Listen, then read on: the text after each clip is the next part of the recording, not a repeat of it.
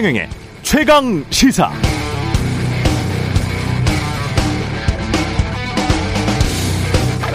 네, 이번 주부터 한국 포함 아시아를 순방하는 제닛 앨런 미국 재무부 장관이 각국의 러시아산 원유 가격 상한제 동참을 강력하게 촉구할 것이라는 보도가 있었습니다. 질문이 생깁니다. 1. 그럼 러시아의 타격이 될까요? 2. 동참은 모든 자유민주주의 국가가 똑같은 약을 하는 것입니까? 관련해서 최근 이런 외신들이 있었습니다. 러시아가 독일에 가스를 공급하는 노드 스트림 1의 가스관 터빈이 고장이 나서 이걸 러시아가 독일 지멘스에 맡겼는데 독일은 이를 다시 캐나다 전문 업체에 정비해달라고 의뢰했거든요. 그러니까 우크라이나 젤렌스키 대통령이 이거 돌려주지 말아라. 그래야 러시아를 제대로 제재하는 것이라고 했고, 그러니까 러시아가 아닌 독일이 강력하게 반발했습니다. 당장 러시아로부터 가스 공급이 줄어들 위기 때문이었습니다. 결론은 어떻게 났냐? 결국 캐나다가 가스터빈 고쳐서 독일에게 돌려줬습니다. 이에 대한 대응이었는지 알 수 없지만 우크라이나 젤렌스키 대통령은 자국의 독일 대사 등을 포함한 유럽 지역 일부 외교관들을 해임시켰다고 합니다. 호주는 총리가 바뀐 뒤에 최근 중국과 국방장관, 외교장관 회담을 연이어 하고 있습니다. 세계 정세가 이렇게 미묘하게 돌아가는데 미국 재무장관은 아시아 순방하면서 러시아산 원유 가격 상한제 동참하라고 촉구한다. 오고 가는 외교 속에 더 굳건해지는 것이 한미 동맹이라면 우리는 앨런 재무부 장관에게 한미 통화 수합을 강력하게 촉구해야 합니다. 전쟁에도 불구하고 미국의 동맹국들도 자국의 국익 앞에서는 결코 물러서지 않는 모습을 우리도 배워야 합니다. 동맹이라면 서로 도와야 합니다. 네, 안녕하십니까. 7월 12일 세상에 이익이 되는 방송 최경령의 최강사 출발합니다. 저는 KBS 최경령 기자고요. 최경령의 최강사 유튜브에 검색하시면 실시간 방송 보실 수 있습니다. 문자 참여는 짧은 문자 오시면 기본자 100원이 드는 샵 9730 유튜브 무료 콩 어플 많은 이용 부탁드리고요. 이번 주 청취율 조사 진행 중입니다. 최경령의 최강 시사로 다양한 질문, 의견 보내주신 분들 중 추첨 통해서 시원한 커피 쿠폰 보내드리겠습니다. 오늘 최강시사 성일종 국민의힘 정책위 의장 만나보고요. 우상호 더불어민주당 비상대책위원장 연결합니다.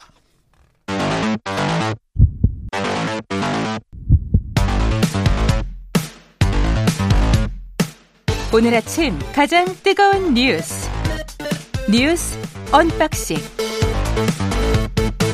네, 뉴스 언박싱 시작하겠습니다. 민동기 기자, 김민아 시사평론가 나와 있습니다. 안녕하십니까? 안녕하십니까? 코로나 때문에 도 스태핑을 중단했다고요? 일단 대통령실의 설명은 그렇습니다. 음. 아, 출근길 회견, 이른바 도어 스태핑이 일시 중단이 됐는데요.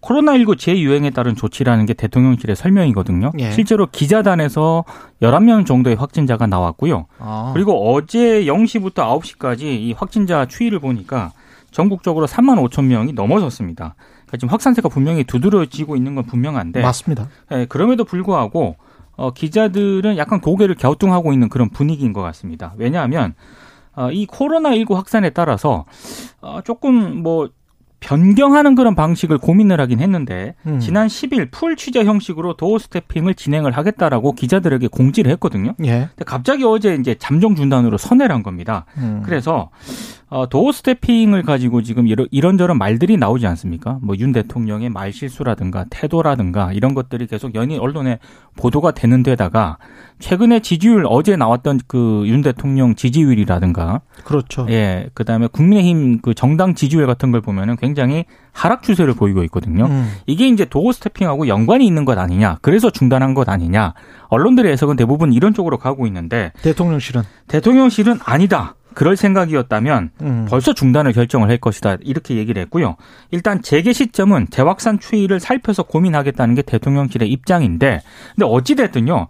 지금 일단 일시 중단하겠다는 거 아닙니까? 예. 중단하는 기간에 형식에 대한 고민 같은 거는 좀 해야 할 것으로 보이고요. 실제로 오늘 조선일보 사설도 어, 여러 가지 좀 다른 방법으로 좀 고민할 필요가 있다는 취지의 사설을, 사설을 또 싣기도 했습니다. 그럼 국민과의 소통은 어떻게 그러니까요. 근데 이제 오늘 말씀하신 이제 보수 언론의 이 조선일보 등의 사설이라든가 또 음. 동아일보에서도 이제 비슷한 지적을 하고 있고 그리고 중앙일보도 이제 지적을 하고 있는데 이게 이런 거죠. 그러니까 분명히 제가 볼 때는 중단해야 되는 어떤 필요성은 있어 보입니다. 왜냐하면 이제 기자들 사이에 코로나19 감염이 대통령실 출입 기자단 중에 이제 11명이 음. 발생을 했고 거기 이제 들어있는 사람이 한 100명 그쵸. 넘을 텐데 100 몇십 명 수준일 텐데 벌써 11명이 됐고 앞으로도 더 나올 수 있다라고 하면은 그건 일단 이제 접촉을 줄이는 건 맞는 것 같고 그리고 아마도 이게 물론 이제 역학조사를 해봐야 되겠지만 그 결국 이제 그 나토 정상회의 참석하고도 연관이 있는 거 아니냐 이렇게 보이거든요. 스페인에서 부터 거기서부터 시작된 거 아니냐 이게 음. 그런 의심도 있고 해서 그런 것들을 고려하면 이제 일시 중단하는 건 맞을 것 같은데 문제는 지금 말씀하신 것처럼 언론이 그러면 대안적으로 얘기한 것들이 있어요. 언론 측에서. 그래서 지금 이제 중앙일보 같은 경우는 이렇게 썼단 말이죠. 원래 이제 풀취재단까지도 꾸려지는 단계까지 갔는데 대통령실이 아침 일찍 어, 코로나19 이후로 도어 스태핑 취소를 일방적으로 이제 통보를 한 것이고 그것은 어 그날 이제 송홍열 공정거래위원장 후보자 자진 사퇴 다음 날이기 때문에 기자들이 다 그 질문 할 거였는데 아. 그게 좀어 거기서부터 좀 답변하는 게 좀 여러모로 꺼려진 게 그렇죠. 아니냐 곤란한 답변 나올 수 있으니까 음. 그때부터 일단 뭐 울고 싶은데 코로나19 뺨 때려주는 그런 그림으로 간 거 아니냐 뭐 이런 거예요 결국은. 예. 근데 말씀하신 대로 이게 일시적으로 저는 중단할 필요는 있다고 보지만 이게 계속 이 코로나19라는 게 뭐 3만 명대 나온다고 하지만 지금 신규 확진자 계속 늘어나가지고 결국 이제 이 조만간 아마 10만 명도 넘을 수 있다. 전문가가 이렇게 얘기했다는 보도 이런 것들 계속 나오지 않습니까? 예. 그런 상황을 계속 가면서 그 상황을 이유로 이제 이 소통을 중단하는 거는 그건 과도하다고 보고 대안적인 이, 이 어떤 조건과 형식을 마련해서 재개하는 게 저는 무엇보다도 중요하고 필요하다고 생각을 하고 그렇게 해야 사실 어, 언론 입장에서도 지금 의심을 갖고 있는 거잖아요. 음. 곤란하니까 그만둔 거 아니야. 음. 아 그게 아니었구나 이렇게 믿을 수 있는 거니까 네. 그런 방식을 개발을 해줬으면 좋겠습니다.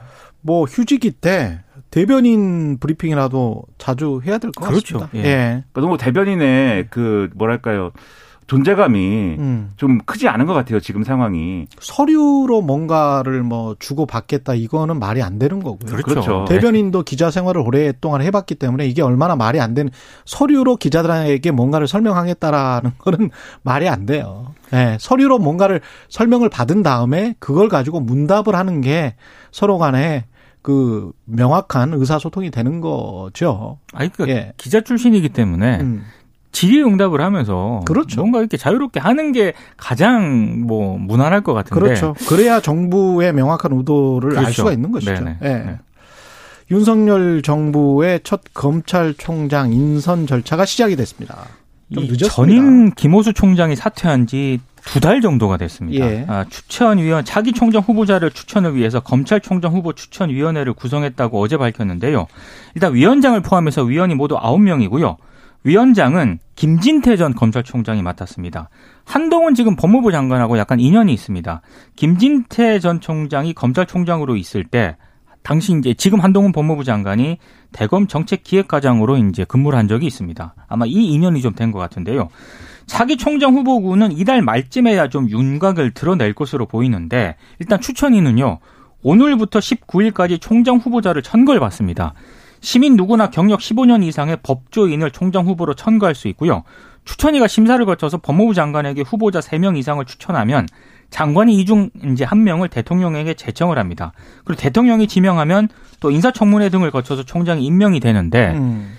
이게 굉장히 짧은 기간일 것 같지만 역대 이, 이 기간을 보니까 총장 취임까지 짧게 걸린 게 한 25일 정도 되고요. 아, 그렇게 오래 걸렸고 많게 걸린 건 87일까지 갔습니다. 아. 그래서 금방 될 거라는 거는 조금 상황을 봐야 될 것 같고요. 87이면 거의 석 달인데. 그렇습니다. 누가 총장이 되든 간에 상당히 험로가 예상이 되고 있습니다. 이게 왜냐하면 대통령도 검찰총장 출신이고 그리고 지금 법무부 장관이 대통령의 최측근 아니겠습니까? 네. 그리고 더더군 더더군다나 총장 인선 전에 검찰 중간 간부 인사까지 일단 마무리가 됐기 때문에 누가 되더라도 검찰총장은 신물총장이 되지 않겠느냐라는 일부 언론들의 해석이 좀 있습니다.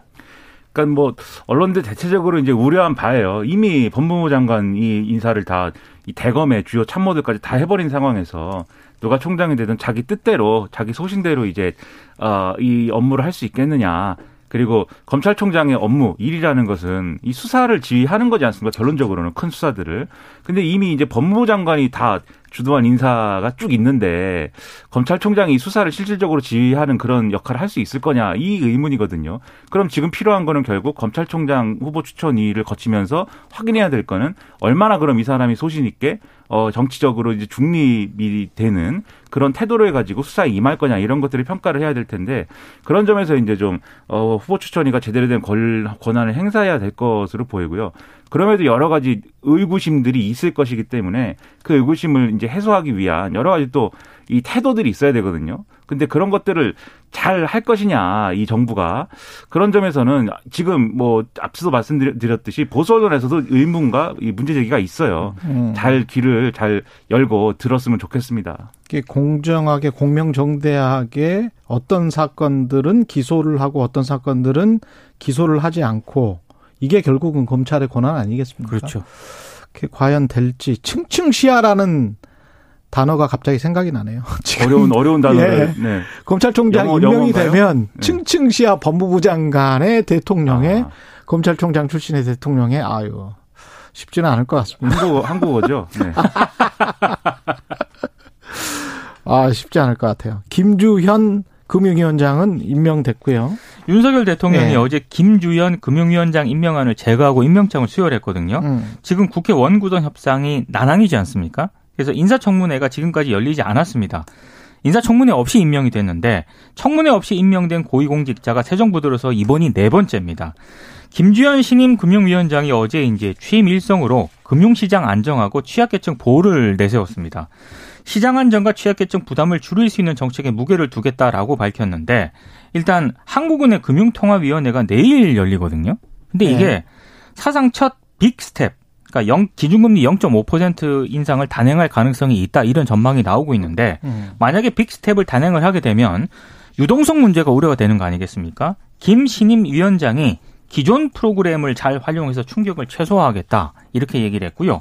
그리고 코로나19 사태 이후에 실시된 대출 만기 연장이라든가 이자 상환유예 조치를 다시 연장하는 것에 대해서는 바람직하지 않다 이렇게 부정적인 입장을 밝히기도 했습니다. 그리고 금산 분리 폐지와 관련해 가지고요 폐지하자는 입장은 아니다 이렇게 얘기를 하면서도 우리나라 금융 산업 혁신의 금산 분리 때문에 안 되는 게 있다면 조정을 검토하겠다 이렇게 얘기를 했습니다. 어, 이 발언이 예, 네. 여러 해석이 나오고 있는데 일부 언론들의 해석은 이렇더라고요. 그러니까 금산분리 완화 발언을 산업자본의 금융자본 소유를 허용하자는 그런 차원이 아니라 금융자본의 산업자본 소유의 길을 다소 터주자는 뜻으로 해석을 해야 된다. 이렇게 해석하는 언론도 있습니다. 금융자본의 산업자원 산업자본 소유를 다소 터주자. 다소 터주자. 예.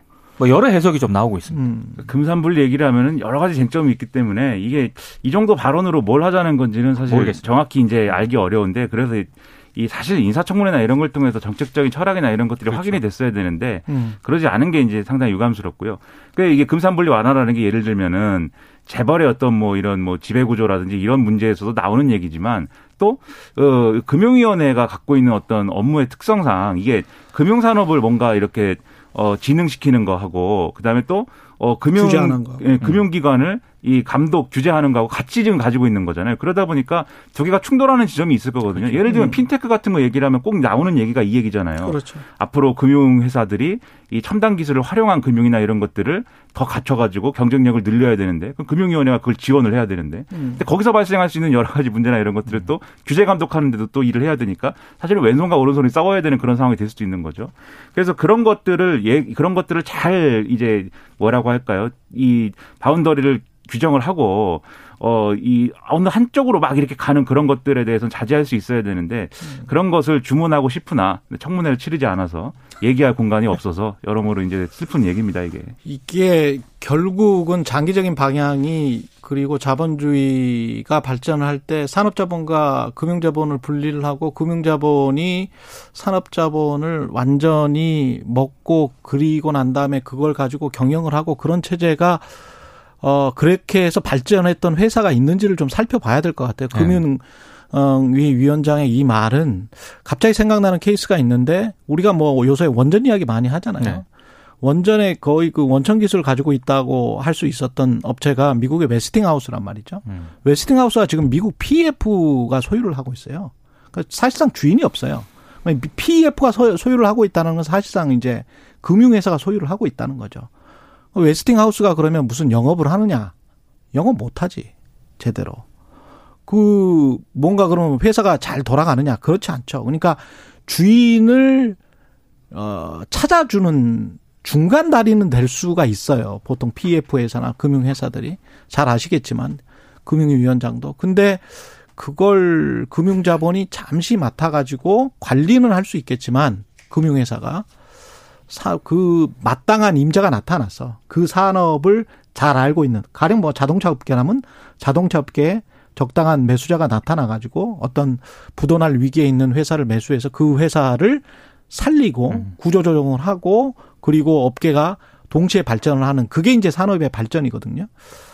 그런 측면으로 봐야 되지 않을까요? 근데 금융위가 약간 뭐랄까요? 그냥 현재만 넘어가자는 그런 식은 아닌 것 같습니다. 이 모든 예. 게 아까 김민하 평론가가 얘기한 음. 것처럼 인사청문회를 해서 뭔가 그렇죠. 물어볼 건 물어보고 그렇죠. 답변을 듣고 예. 또 물어보고 이런 것들도 막 궁금하네요. 예. 금 금융과 산업 간의 이 어떻게 분리를 하고 어떻게 어느 정도로 결합해야 될지는 네. 아마 앞으로 금융위가 그런 쪽으로 추진을 한다고 하면 음. 명분은 핀테크일 것 같아요. 제 생각에 그래서 최근에 이제 뭐 그렇죠. 네이버, 카카오 이게 음. 또 결제수단 예, 결제수단 소유하고 있고 은행 네. 금융도 소유하고 싶고 네. 금융도 마찬가지로 그런 기술을 소유하고 싶고 근데 그걸 핑계로 해서 그것 이외의 것들이 어떻게 진행되느냐에 대해서 이제 큰 의문이 있는 거니까. 근데 그렇게 핀테크를 하면 불명이 이제 불공정 거래와 관련된 것들이 일어날 거란 그렇죠. 말이죠. 같이 열려버리는 본인이 거죠. 본인이 포탈을 하면서 물건을 그렇죠. 사고 팔 수 있게 해주면서 그러면서 본인이 이제 핀테크를 하겠다라고 하면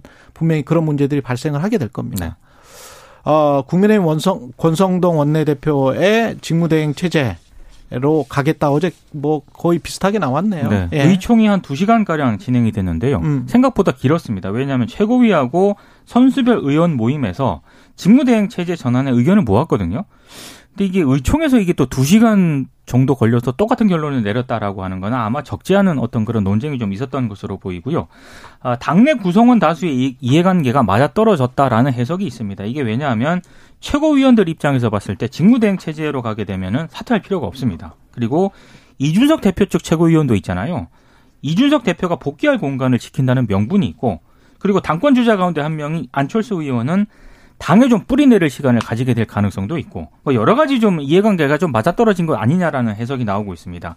아, 다만 오늘 동아일보 보도를 보니까 이게 윤석열 대통령의 의중이 반영이 되지 않겠느냐라는 여권 핵심 관계자의 멘트를 인용해서 보도를 하고 있는 게 좀 특징적이고요.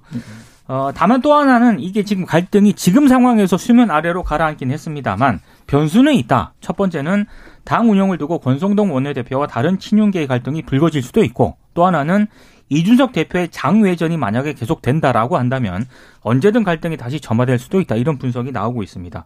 이준석 대표는 계속 자맹 상태를 이어가고 있습니다. 그 평론가가 뭐 평을 하자면 이게 음. 이런 느낌입니다. 이게 복잡하잖아요. 얘기와 쟁점과 각자의 입장이 다 복잡하다 보니까 6개월간의 정전 협정 비슷한 것 같아요. 그래서 그렇습니다. 이 중징계 기간 6개월 동안은 일단은 지금 체제로 가되 앞으로 어떻게 될지 지켜보자. 아, 그 지켜보는 가운데 나타나는 변수를 갖고 얘기를 해보자라는 건데 각자의 기대는 아마 이준석 대표 입장은 그 6개월간 별탈 없이 지나가면 대표를 복귀를 해가지고 내가 반격을 할 거야 이런 이제 구상인 것 같고 어, 그렇죠. 그다음에 이제 이준석 대표를 반대하는 쪽에서는 아마 6개월이 되기 중간에 경찰에서 음. 무슨 얘기가 있겠지.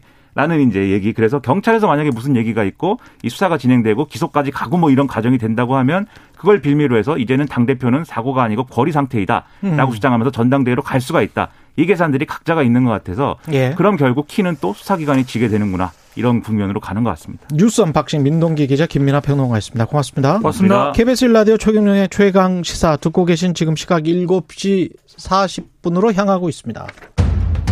오늘 하루 이슈의 중심. 당신의 아침을 책임지는 직격 인터뷰.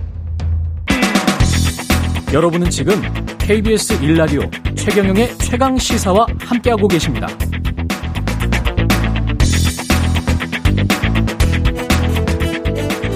네, 윤석열 정부 취임한 지 2개월 정도 지났습니다. 국정 수행 지지율이 30%로 떨어졌다는 여론조사 결과가 잇따라 나왔고 인사, 경제 당내 문제까지 지지율 극복을 위해서 다방면으로 노력이 필요해 보이는데요.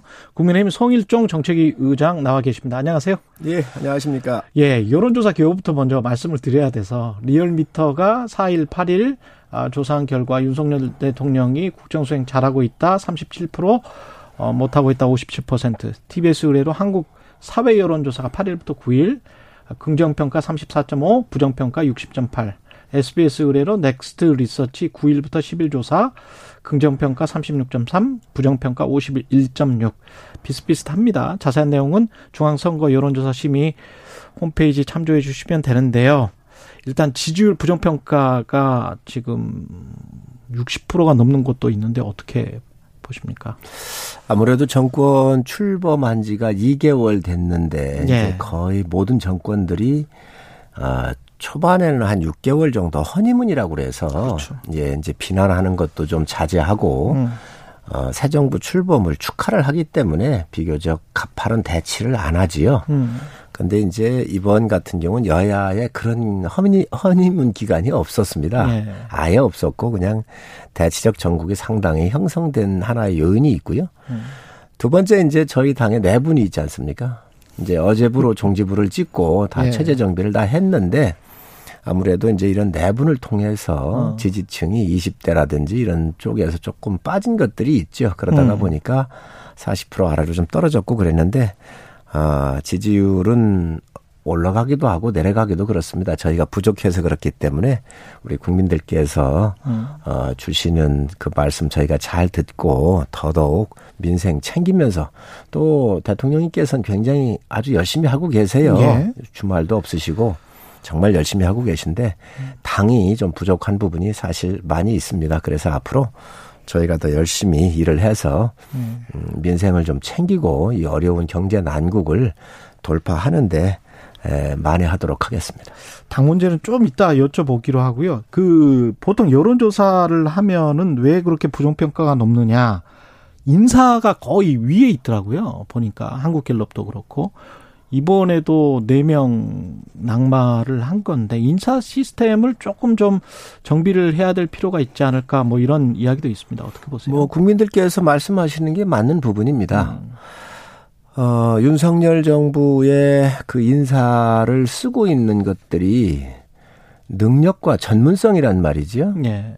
그래서 지금 너무 퍼펙트 스톰에 지금 이 경제 위기가 몰려오고 있잖아요. 음. 그러다가 보니까 비교적 그 능력과 전문성 중심으로 쓰다가 보니까 일정한 지역 안배라든가 또 여러 가지 검증적 측면에서 일부 미흡한 부분이 있다고 생각을 합니다. 저도. 예. 하지만 이런 것들은 이제 좀 보완해 나가겠지요.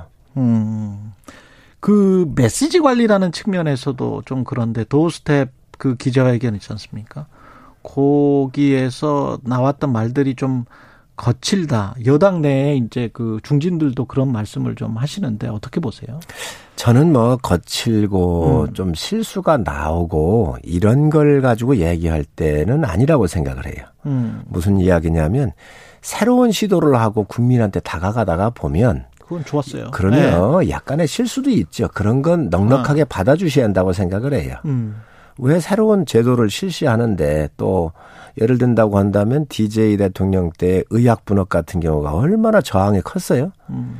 그걸 성공하고 나니까 국민들이 편안하잖아요. 그렇습니다. 이- 예. 예를 들어서 지금 대통령이 그동안 청와대 들어가 가지고 어느 대통령이 과연 오픈을 해서 아침에 출근을 하면서 국민과 대화를 나눈 분들이 있었나요? 전뭐 윤석열 대통령께서 도어 스태핑을 시도하고 이런 것들에 대해서는 역사에 남을 일이라고 생각을 하고요. 음. 이런 걸 하다가 조금씩 뭐 여러 가지 문제점이 나올 수도 있지요. 그런 것들을 뽑아서 너무 크게 부각을 하게 되면 오히려 새로운 제도가 안착이 안 된다. 그리고 더 퇴보할 수 있다고 생각을 해요. 저는 이러한 제도야말로 윤석열 다음이고 지금 코로나로 인해서 어, 이런 것들이 잠시 멈춰졌겠지만 좀 더 세련되게 다듬어서 음. 어, 그래도 이것은 지속되는 게 맞다고 생각을 합니다. 그러면 민주당 쪽에서 이야기하는 뭐 코로나 핑계로 대국민 소통을 중단하겠다 이런 뜻은 전혀 없다. 지금 11명의 코로나가 걸려서 기자들이, 그렇습니다. 기자가. 그렇습니다. 예. 그렇게 했다고 그러는데 지금 그걸 할 수 있겠습니까? 음, 그렇게 하고. 예. 또 도어 스태핑을 한 2개월 정도 하셨잖아요. 예. 그러니까 중간 점검을 해서 보완할 부분이 있으면 보완을 하고 어, 또 만약에 매일 하신 것들이 이제 또 이렇게 어렵다고 하면 음. 뭐 그거를 좀 횟수를 줄인다든지 해서라도 이 국민한테 다가갔던 윤석열 대통령의 진심이 왜곡되지 않길 바라고요.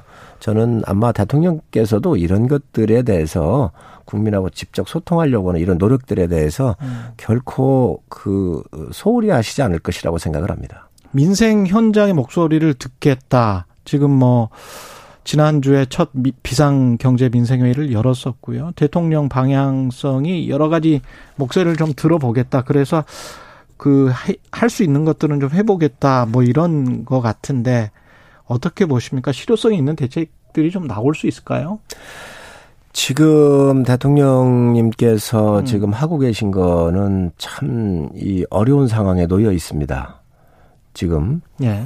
어, 우선 경제가 굉장히 어렵잖아요. 대내외적인 요인이 있는데 대외적인 그렇죠. 요인은 뭐 원자재가 상승이라든지 우크라이나 전쟁을 통해서 오는 이러한 위기적 상황은 사실 저희가 어떻게 할 수가 없습니다. 그렇지만 대내적인 것도 또 있는데 그동안 부동산 실패에 대한 여러 가지 그 유산이 상당히 무겁고 중하잖아요. 어, 또 공공요금 같은 경우도 일절 다 안 올려놨었습니다. 소득주도 성장을 통해서 상당히 어려움이 있고 탈원전을 통해서 어, 이 생태계가 무너진 여러 가지 이런 것들을 물려받아 있기 때문에 상당히 어렵죠. 그래서 지금 이러한 삼고의 어려움 속에 있는데 대통령께서 현장으로 바로 나가셔서 국민들의 어려운 삶을 보시고 또 이런 부분들을 함께 하겠다고 하는 것은 저는 굉장히 긍정적이라고 보고요. 지금 음. 대통령실도 인원을 대폭 축소했잖아요. 예. 그리고 그 뭐 지지적 기반을 넓히려고 한다고 한다면 위원회 같은 경우가 많이 많이 음. 만들어 놓은 거 아닌가요? 전임 정부들이 예. 이것들을 30% 이상씩 다 줄이면서 예. 지금 곧 국민들한테 이제 고통 분담을 해달라고 하는데 대통령실부터 솔선수범을 해서 이런 모습을 보이고 계십니다. 음. 말씀은 안 하셔도 또 정부도 보이고 있고 그래서 지금은 너무 어려운 경제적 상황이 와 있기 때문에 바로 이러한 대통령을 비롯해서 정부가 이런 고통 분담을 하면서 국민들한테 이 어려운 상황에 음. 함께 좀 해주십시오 하고 현장을 찾는 것은 굉장히 그 국민들한테 드리는 그 메시지가 선명하고 또 위기 극복을 위해서 대통령께서 직접 나서신 거 아닌가 이런 메시지를 주는데 충분하다고 생각을 합니다. 같이 허리띠를 졸라매자? 예, 그렇습니다. 예. 그 원구성과 관련해서는 국회 지금 뭐 빨리 마무리가 돼야 되는데 잘 안 되면 민주당 쪽에서는 그렇게 주장을 하고 있는 것 같습니다. 국회 차원의 민생 경제 특위를 설치하자. 이거는 어떻게 보세요? 있을 수 없는 이야기지요. 국회가 음. 상임위가 있는데 상임위를 안 열고 특위를 특위를 만든다는 게 무슨 의미가 있지요? 음. 지금 상임위를 열면 됩니다. 지금 민주당이 이 원구성 할 때 말도 안 되는 요구 조건을 걸었던 거 아닙니까? 법사위원장을 자기들이 가져가겠다 그러고 음. 그리고 이제 또 와가지고 그. 검소한 네. 박법을 네. 민주당이 처리를 했잖아요. 음. 얼마나 변칙으로 많이 했나요, 그게? 예를 들면 강제 살보임을 해가지고 예. 그렇습니다. 이저 그 야당한테 하나 주는 것을 자기 당 자기 당의 의원을 무소속으로 놓고 갔다가 넣는 이런 꼼수를 부렸단 말이지요. 음. 또 검수한 박법이 법사위 통과한 법안하고 본회의 통과한 법안이 틀립니다. 음. 호적이 틀립니다. 이런 것을 지금 현재 헌재에 가가지고 쟁의를 해놨잖아요. 소송을 그렇죠. 해놨잖아요. 예. 이거를 저희 당 보고 소송한 걸 취하하라는 거 아니겠습니까? 두 번째 사개특위를 열어달라 그러는데 음. 그거는 이미 여야가 합의를 해, 합의를 했다가 파기 선언을 했습니다. 예. 그 파기 선언도 민주당이 먼저 했잖아요. 저희가 어렵다라고 하니까 파기를 결렬됐다라고 먼저 얘기를 하고 파기가 됐는데 이 문제가 뭐냐면 사개특위를 연다고 하면 그 사개특위라고 하는 것은 검수한 법에 통과된 거에 대한 후속 조치입니다. 예. 그러면 지금 헌법재판소에 소송돼 있는 것도 내려달라. 사개특위를 열어주게 되면은 가동을 하게 되면 검수안박법에 대해서 추인하는 꼴이 되는데 있을 수가 없는 일이지요. 그래서 우리는 그런 두 가지 아니 아니 그 요구 조건 들어주는 거 상관없이 국회를 열겠다 해서 의장단을 저희가 들어가서 뽑은 거 아닙니까? 네. 그러면 네. 아무 조건 없이 상임위를 열어야지 음. 지금 무슨 특위를 열어가지고 한다고 하는 것은 저는 그건 어, 국민의 뜻에 전혀 반하는 거라고 생각을 합니다. 그 민생 대책과 관련해서 그러면 여러 가지를 또 여당이니까 그 구상하고 있으실 텐데 전반적으로 볼 때는 이제 물가가 좀 떨어져야 되고 환율도 우리가 너무 고환율이지 않습니까? 그 지난번에 바이든 대통령 오시기 전에 사실은 성일정 의장께서 그 말씀을 하셨단 말이죠. 한미 통화 수합이 진짜 필요하다 이 시기에 지금 한 한 달두달 정도 지났는데 지금 또 제니 아, 재무부 장관이 온다고 하니까 어떻게 보세요? 이 한미 통화 수합 가능하다고 보십니까? 한, 한 번에 다 해결될 수 있을 것 같은데 이것만 되면. 굉장히 어려운 문제입니다. 예. 이게 2008년도 금융위기가 왔을 때 음. 이명박 정부하고 미국하고는 굉장히 사이가 좋았습니다. 그렇기 때문에 한미 통화 수합을 이렇게 맺게 된 거지요. 예. 이 한미 통화 수합이라고 하는 것은 미국의 신용을 그대로 미국 그럼. 정부가 대한민국 정부한테 신용을 주는 거예요. 음. 아, 대한민국 정부가 달러가 부족할 땐 우리가 그 달러를 백업해 주겠다. 네. 빌려주고 무제한 빌려주고 음. 필요할 땐 그 금액만큼 빌려주고 필요할 땐 갚아라 이 이야기잖아요. 그럼요. 그래서 미국의 신용을 우리가 받는 건데 음. 미국이 기축 통화국이란 말이지요. 음. 미국 돈이 세계를 다 쓰고 있는 공식적 돈 아닙니까? 예. 이 엄청난 자산을 우리가 가졌던 거예요. 음. 그래서 음. 한국에 투자해 있는 많은 외국인들이 아 한국이 이제 달러 걱정은 안 하겠구나. 외환 위기는 안 오겠구나. 이거를 우리가 받았던 건데 문재인 된 정부에 들어와 가지고 한미 관계가 나쁘니까 이게 종료가 된 거예요. 음. 얼마나 국가적인 손실이에요. 이거를 다시 복원을 해야 되는데 이게 굉장히 어렵습니다. 왜 어려우냐? 미국이라고 하는 나라는 이 연방은행이 민간인들로 구성되어 있잖아요. 그렇죠. 민간은행이 그렇습니다. 예. 예. 그래서 이게 정치권의 협력도 필요하겠지만 음. 실질적으로 이걸 하나 맺어줄 때 통화 수합을 맺을 때 굉장히 어렵게 맺은 건데 이걸 복원하는 것 또한 어려운데 지금 우리가 고환율이어서 환율 방어를 위해서 국가가 갖고 있는 달러들을 시장에 많이 매각을 했거든요. 음. 그 줄어들고 있는데 이러한 한미 통화 수합이 반드시 돼야 됩니다. 아마 이게 테이블에 올라가 있을 것 같긴 한데 이게 음. 발표할 수는 없습니다. 이게 워낙 비밀스러운 부분이기 때문에 어떻게 진행되고 있는지 예 그렇습니다. 그러나 정부 부처나 뭐 당에서 보시기에 뭐, 뭔가 진행되고 있기는 합니까? 사실 먼저 어 2개월 전에 예. 바이든 대통령께서 방한을 하셨었을 때 이제 제가 나서서 음. 미국 대사 또 주한 그렇죠. 미국 예. 상공회의소 또 한미협회 이런 분들하고 아침 좀 회의를 좀 하면서 음. 바이든 대통령이 오셨을 때 힘을 좀 보태드리려고 음. 회의를 추진한 적이 있습니다. 제가. 예. 그런데 이제 그때 이게 워낙 비밀스러운 부분이 있어서 진행을 하다가 중단을 했지요. 어. 또 너무 드러나는 것도 좀 안 좋을 것 같고. 예. 그래서 정부가 지금 일은 진행을 하고 있는 것 같은데 음. 이거는 좀 드러내놓고 이야기가 어렵습니다. 그래서 이런 음. 것들은 좀 비밀리에 꼭 성사가 됐으면 좋겠습니다. 지금 권성동 원내대표 직무대행 체제는 6개월 동안 안정적으로 갈 수 있다고 생각하세요? 마지막으로 한 20초 정도 남았습니다. 어, 권성동 대표께서 굉장히 공정하게 잘 당을 지금까지도 운영해 오셨고요. 음. 위기 때마다 잘 중심을 잡으셨습니다. 어, 어쨌든 지금 경찰 조사가 지금 이 대표에 대해서 진행되고 있고 네. 또 6개월 뒤에 6개월까지 당원권에 대한 정지가 되어 있기 때문에 음. 경찰 수사에 달려 있다 이렇게 보여지고요. 또 권성도 권성동 예. 대표께서 음. 중심을 잘 잡고 운영하실 겁니다. 성일종 국민의힘 정책위 의장이었습니다.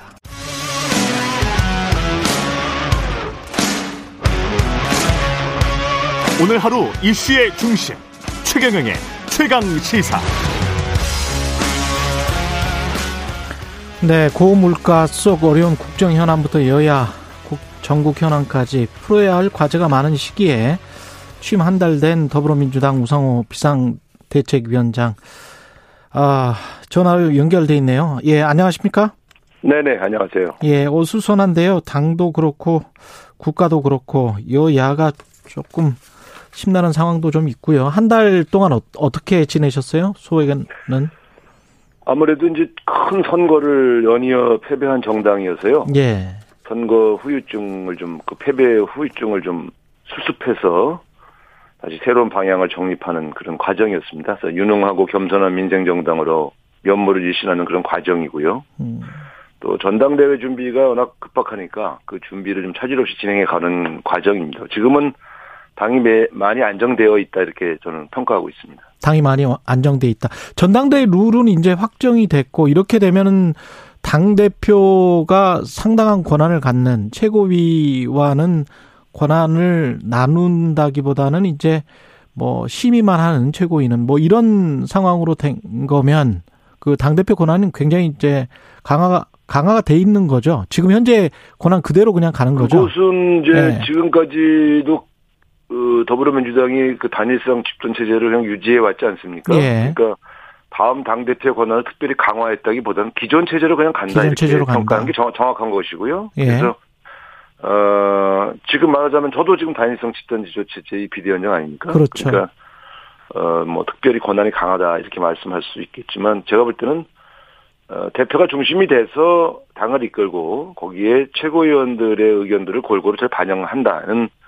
그런 집단 지조체의 묘미를 잘 살릴 수 있을 거라고 봅니다.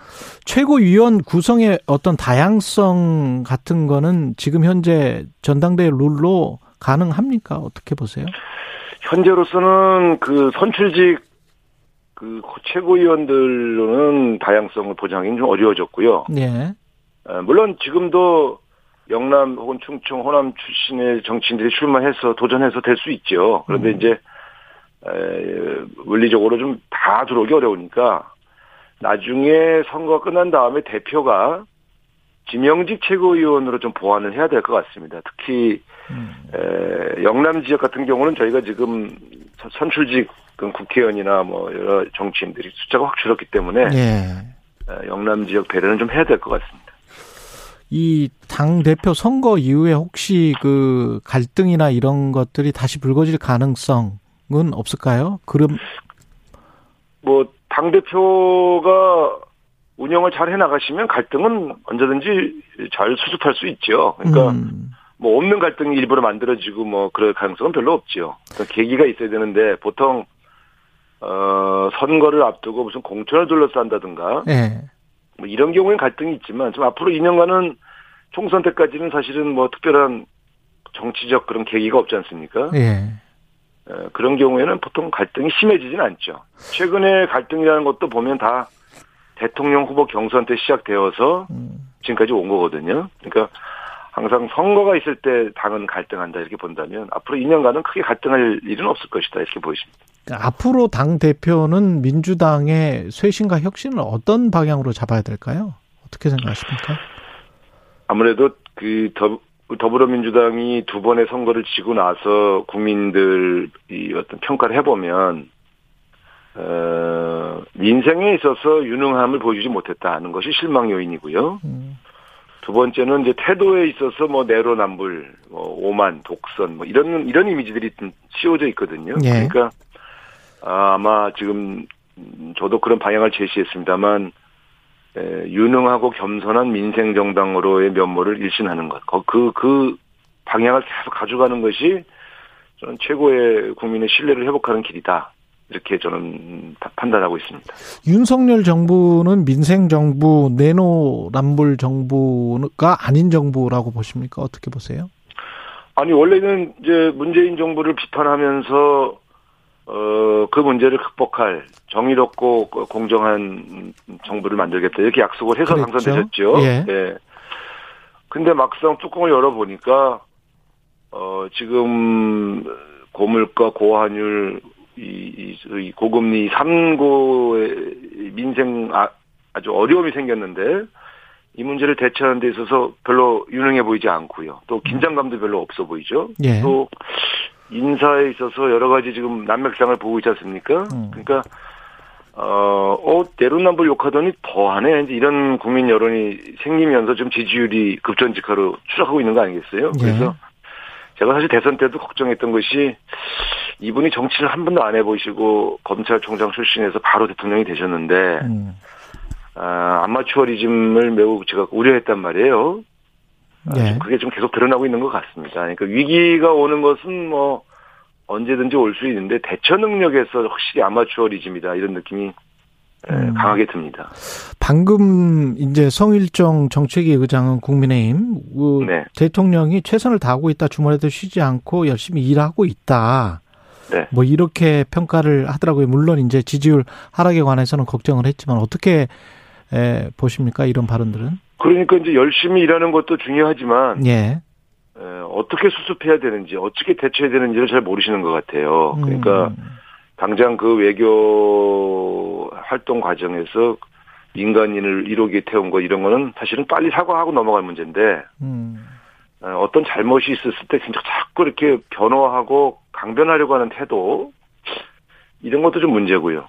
예. 어, 경제 민생을 다룰 때에 경제부처 총리에게 일임하는 것도 방법이지만 빠르게 대통령이 긴급 장관회의를 해서 어, 부처 간의 칸막이를 빨리 지워서 총력 대처하도록 만든다든가 이런 것들이 다 위기 대처 능력인데 음.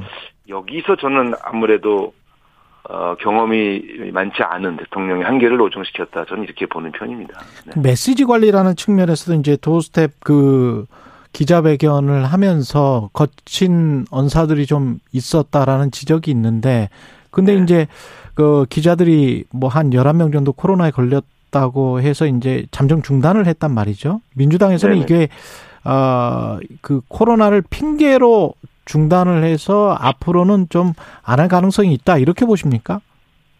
뭐 유리할 때 하고 불리하면 안 하고 그렇게 하겠죠. 그 이제 아, 에, 물론 코로나가 확산되면 대통령의 안위를 걱정하기 때문에 일단 그 일시적으로는 중단할 수 있겠죠. 그러나 지금 보면 어, 다른 방식으로 변화시킬 수도 있는데 아예 에, 코로나를 핑계로 중단을 한 것을 보면 아니 뭐 다시 시작할 수도 있겠습니다만 어, 최근에 심기가 매우 불편해서 코로나 핑계로 조금 중단시킨 것 같다. 저는 그렇게 보고 있는 거죠. 예.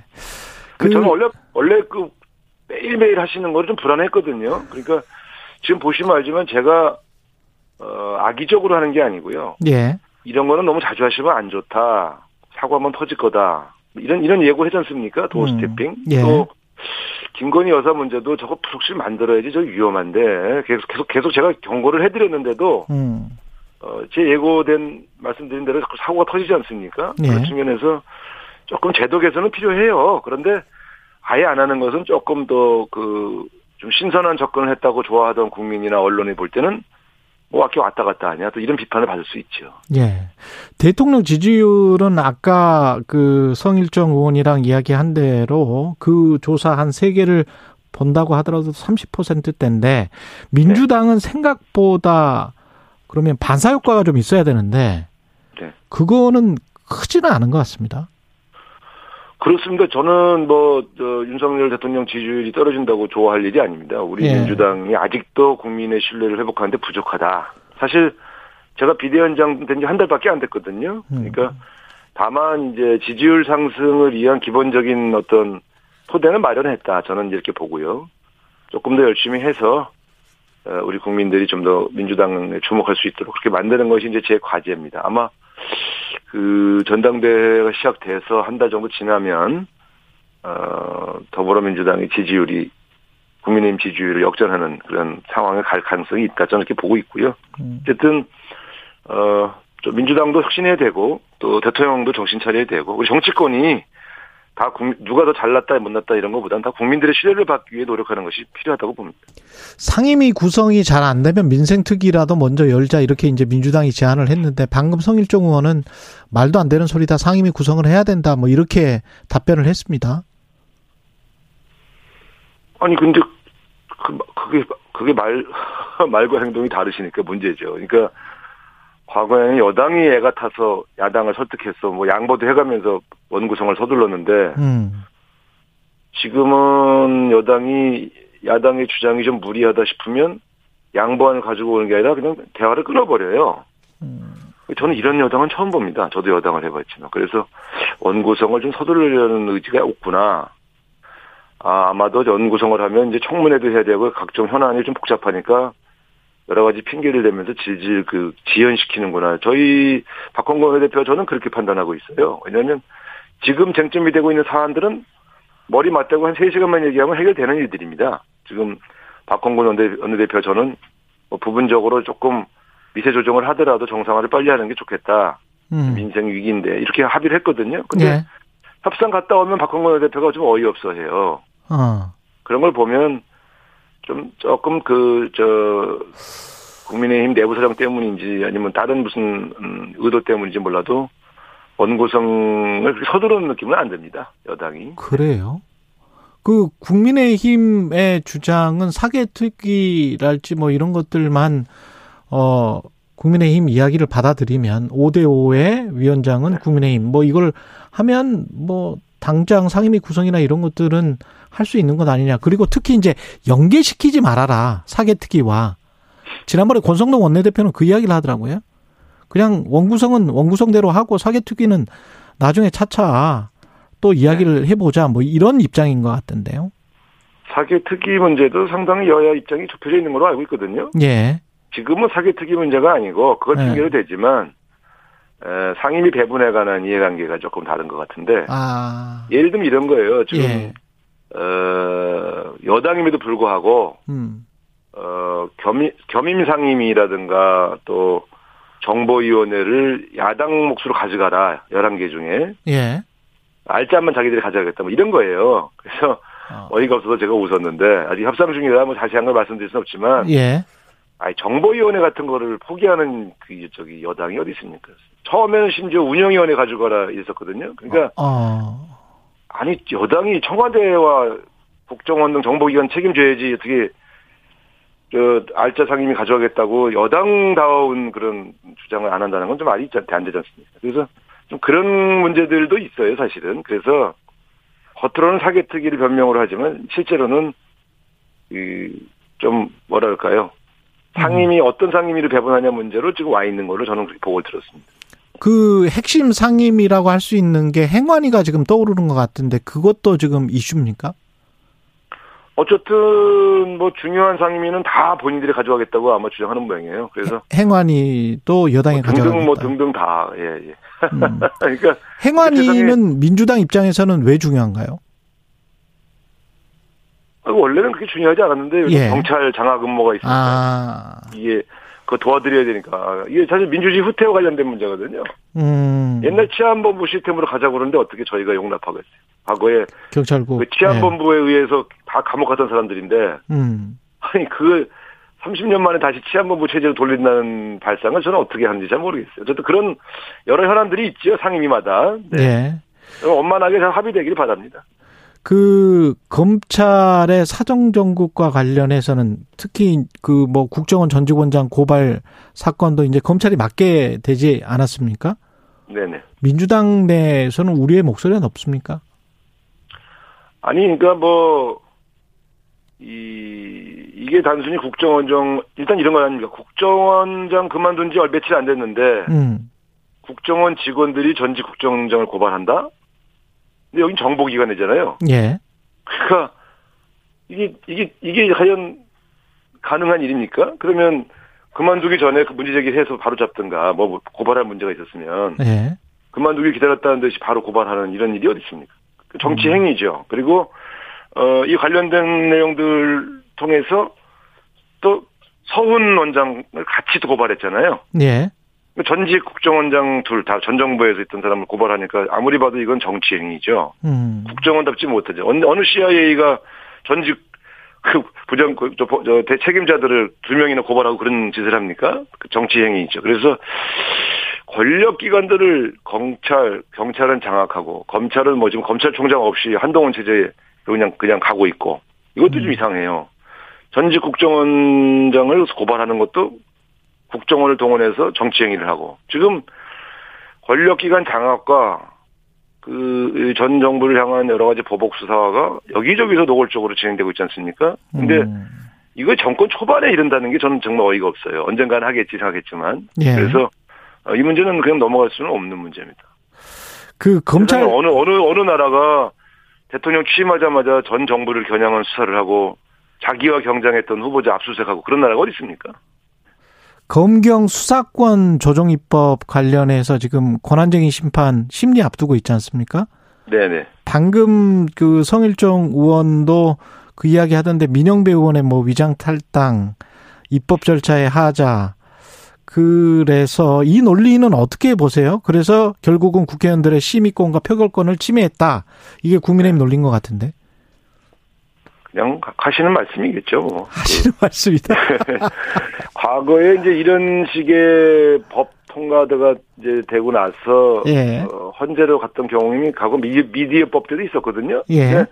그때도 헌재가 어, 이런 식으로 판정을 해요. 음. 절충을 하시는 거죠.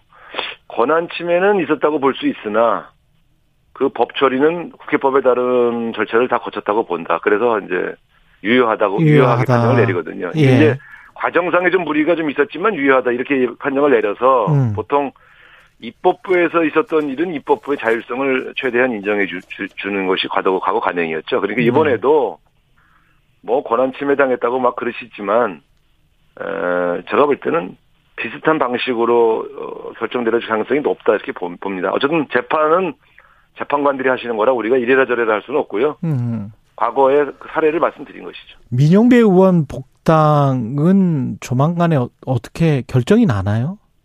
아닙니다. 어쨌든 이 문제와 연결됐기 때문에 예. 예, 음. 어, 그럼- 이 문제와 연, 연동될 수밖에 없다 이렇게 보여지고 있습니다. 마지막으로 지금 여당 상황은 어떻게 보십니까? 6개월 권한대행 체제로 가기로 했다고 하는데 저게 어. 그렇게 끝날까요? 아주 엉망된 거죠. 세상에 대통령 선거를 이겨- 이기고 지방선거를 이겼는데 끝나자마자 바로 어, 대표를 날- 날리는 그런 정당이 어디 있습니까? 그래서 물론 뭐 그 어떤 사건에 어- 어느 정도 관여되어 있는지 그 본질적인 사안을 저희가 알 수는 없지만 음. 징계한 사건이 그, 그 성상납과 관련된 사, 사안이 아니라 다른 그거에 연동되어 있긴 하지만 좀 다른 문제를 가지고 징계를 하는데 예. 보통은 당 대표급 되면 사법부의 판단이 나올 때까지 좀 기다려 주지 않습니까? 당 대표라서. 근데, 예. 어, 그냥 자체적으로 판단해서 그냥 6개월 당원 정지 시킨 걸 보면 애초부터 지방선거 끝나면 대표를 몰아내려고 저는 자- 계획을 세웠다 이렇게 보고요. 음. 이거는 대통령하고 윤핵관들 작품이에요. 그지 않고서는 이렇게 될 수가 없어요. 저도 정치하는 사람인데 모르겠습니까? 대통령과 윤핵관의 작품이다. 뭐, 그분들이 주도했다기보다는 다 묵인하에, 무기나에. 예, 진행됐다 이렇게 봐야죠. 아니, 그 윤리위원들이 윤핵관들한테 물어보지 않고 일방적으로 할 수가 있습니까? 음. 그건 그렇게 할 리가 없죠. 그래서 저는 어, 어쨌든 참 부적절한 어떤 상황들이 발생하고 있다. 지금 민생 위기에 여당이 완전 무력화됐거든요. 지금 여당, 음. 여당 때문에 국회도 안 열리고 너무 혼란스러우니까요. 저는 음. 어쨌든 사실 참 과거에도 여러 번 느꼈지만 국민의힘이란 정당 참 희한하다 이런 생각합니다. 예. 여기까지 듣겠습니다. 더불어민주당 우상호 비상대책위원장이었습니다. 고맙습니다. 네, 감사합니다. 공정, 공익, 그리고 균형. 한 발짝 더 들어간다. 세상에 이익이 되는 방송. 최경영의 최강 시사.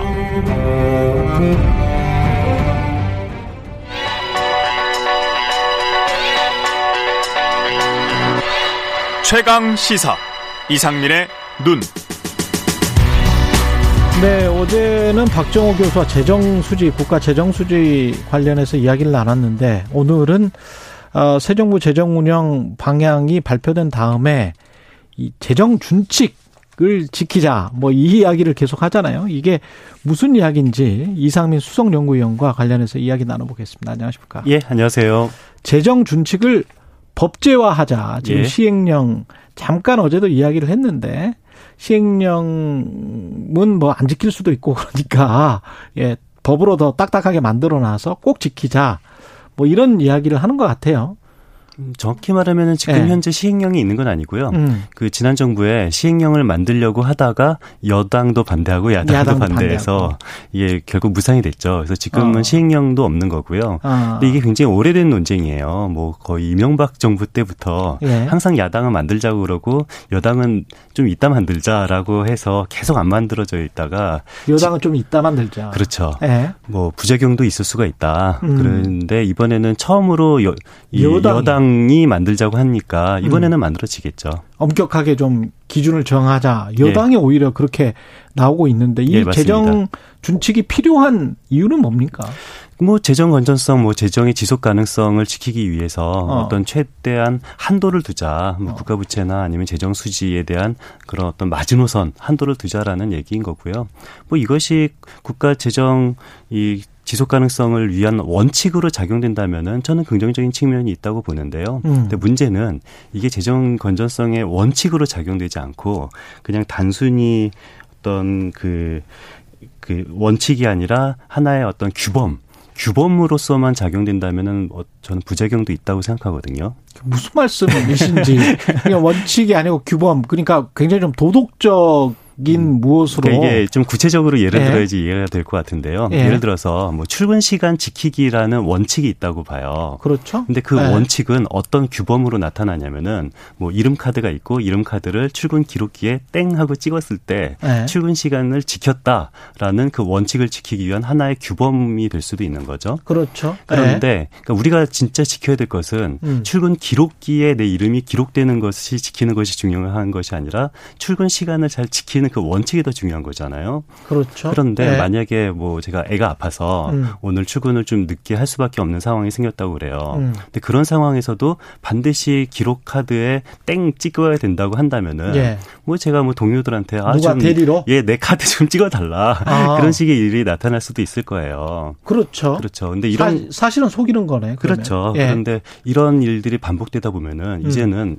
이 원칙과 준칙이 꺾 이게 뒤집어지게 됩니다. 그러니까 아. 원칙은 출근 시간을 지키는 건데 예. 단순히 내 네임 기록 카드만 찍으면은 모든 문제가 해결될 수도 있다라는 식으로 좀 잘못될 수도 있다. 그걸 국가 재정에 그 도입해 보면 예. 적용해 보면 어떤 사례가 있을까요? 그러니까 실제로 우리는 그 GDP 대비 관리 재정 수지를 마이너스 3%를 지키자. 라는 거잖아요. 그렇죠. 근데 이것은 우리가 국가 재정의 거- 지속 가능성을 위해서 지키기 위해서 존재한다면은 굉장히 바람직한 거죠. 음. 그런데 안타깝게도 시- 실질 경제적 실질 차원에서 국가의 지속 가능성을 높이는 것이 아니라 딱 숫자 노름으로 마이너스 3%를 넘지 않게끔 만드는 방법론이 굉장히 많이 있어요. 예를 아, 들어서 숫자를 만들 수 있는 방법론. 그렇죠. 그러니까 예를 들어서 실제로 올해 그 윤석열 정부 들어서 했던 2차 추경, 음. 2차 추경에서 정부안 보면 은 많은 그 지출 구조 조정을 했다라고 굉장히 홍보를 하는데요. 예. 지출 구조 조정의 대부분을 보면은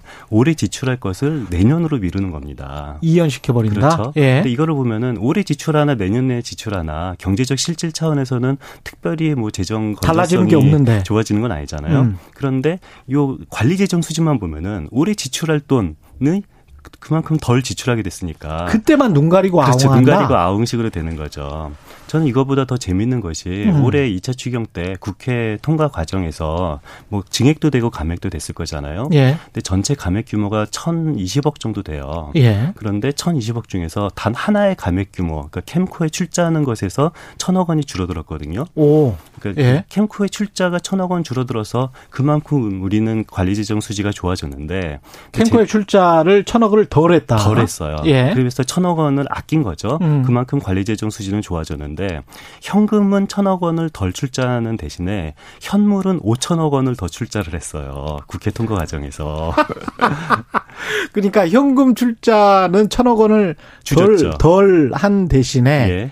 현물 출자를 그러니까 뭐 증권이랄지 예, 가지고 있는 채권이랄지 보유한 국가 자산 5천억 원을 캠코에 출자를 더했거든요. 근데 이것은 그 현물이기 때문에 관리 재정 수지에는 아무런 영향을 미치지 않아요. 거기에는 안 들어갑니까? 그렇죠. 그러니까 관리재정 수지는 돈이니까요. 현금의 유출입과 관련된 맞습니다. 거니까. 예, 그렇기 때문에 우리는 이게 기술자 입장에서는 관리 입장에서는 딱 현금 숫자만 맞추는 것은 너무도 간단하고 쉬운 일이에요. 그래서 우리가 정말 중요한 것은 음. 지속 재정의 지속 가능성이 중요한 건데 음. 그 재정의 지속 가능성은 우리가 별로 중요하게 생각하지 않고 과연 관리 재정 수지가 마이너스 3%를 넘었냐 안 넘었냐 그것만 보다 보면은 그것만 지킬 수 있는 기술적인 방법은 굉장히 여러 가지가 있습니다. 다양합니다. 이거 말고도. 이거 마치 기업의 분식기계처럼 국민들 눈에 우리가 그럴듯하게 건전 재정을 유지하고 있어요. 예. 그러나 국가 재산을 캠코 같은 데에 그렇게 양도를 하고 국가 그렇죠? 자산을 맞습니다. 뭐 그런 식으로 하면서 캠코는 그거 가지고 예. 그게 채권이든 증권이든 무슨 뭐 진짜 부동산이나 뭐 이런 것이든 간에 그렇죠. 그걸 담보로 해서 돈을 쓸 수가 있는 거 아니에요? 그렇죠. 캠코는 예. 결과적으로 증자에 성공을 했고 예. 대한민국 이 재산은 그만큼 줄어들었지만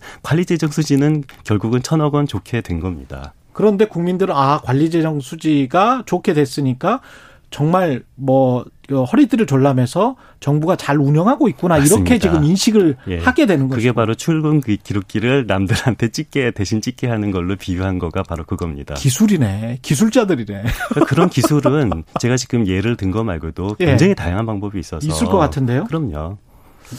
아, 그 이- 마이너스 3% 이거는 사실은 그리고 우리가 이제까지 잘 지켜왔던 것들 아닙니까? 그 OECD나 다른 국가들에 비 그 마이너스 3%는 항상 거의 지켜왔었는데요. 예. 그렇죠. 코로나 때는 못 지켰습니다. 예. 그래서 뭐 작년이나 재작년 보면은 뭐 그 GDP 대비 마이너스 뭐 5.3% 음. 올해는 5.3% 그리고 작년 같은 경우는 마이너스 4.4%이기 때문에 음. 굉장히 3%를 지키기 위해서는 노력을 많이 해야 된다라고 주장하는데요. 그런데 그 코로나 19로 인한 일시적인 지출들이 많이 있잖아요. 그럼 어쩔 수 없었던 거 그렇죠. 그래서 제가 예. 그 일시적인 지출을 하나 다 소거를 하고 음. 관리재정 수치를 작년과 올해 거를 따로 한번 계산을 해보니까요.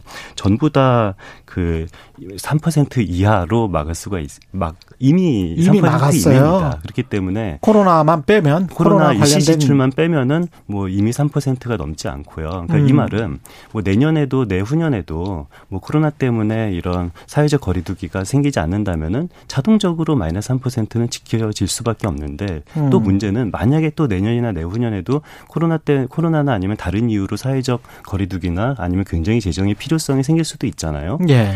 그 필요할 때는 마이너스 3% 때문에 걸려서 추가 지출을 못 하는 거고 그렇죠. 필요하지 않으면은 뭐 지키지 않는다 하더라도 자동으로 마이너스 3%는 넘지 않게끔 자동으로 지켜질 수밖에 없는 거입니다.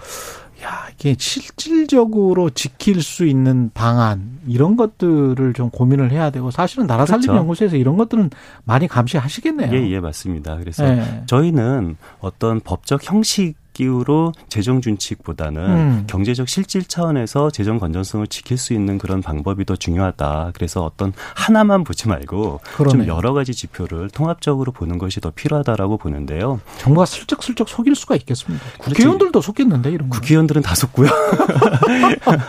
이게 현금주의 회계의 가장 저는 문제점이라고 봐요. 그러니까 예. 현금주의 회계는 현금 지출 시기 정도만 조절하면 굉장히 좋게 만들 수가 있어서 음. 그래서 우리가 복식부기라는 것을 개발을 했는데 그렇지. 그걸 쓰면 되잖아. 복식부기를 쓰면은 거의 다 이런 눈속임이 없어질 수가 있습니다. 그렇죠. 그런데 복식부기 기준으로 우리가 재정을 관리하지 않고 현금주의 기준으로 재정을 관리하다 보니까 어떤 다음번에 복식 부기 이야기 좀, 좀 해주세요. 어 제가 예. 가장 좋아하는 분야입니다. 조금 문제가 있습니다. 우리가 단식만 하고 있기 때문에. 예. KBS 일라디오 최경영의 최강사 2부는 여기까지인데요. 이상민의 눈이었습니다. 고맙습니다. 예, 감사합니다. 예, 잠시 후 3부는 김호기 교수의 사회학 카페입니다.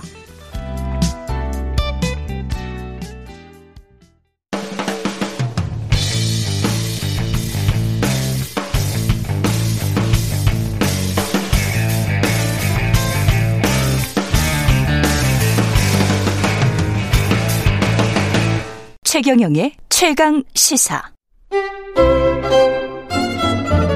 최강 시사. 김호기의 사회학 카페. 어서 오세요. 네, 뉴스의 이면에 있는 흐름과 우리 사회의 큰 담론에 대해 이야기해보는 시간입니다. 김호기의 사회학 카페. 연세대학교 사회학과 김호기 교수 나와 계십니다. 안녕하십니까, 교수님? 예, 안녕하세요. 오늘은 그 공공기관장 거치 가지고 지금 뭐 정권 바뀔 때마다 항상 이런 여야 갈등이 좀 있는데 이 문제 어떻게 보시는지 뭐 이야기를 나눠보겠습니다. 정권 교체 시마다 일어났던 일이죠. 예. 특히 이제 이념을 달리하는 정권 교체에서 문제가 크, 크게 불거졌습니다. 음, 어, 이번에도 예외가 아닙니다. 음, 어, 더군다나 지난 이제 2017년 있었던 박근혜 정부에서 문재인 정부로 어, 이 바뀐 다음에는요.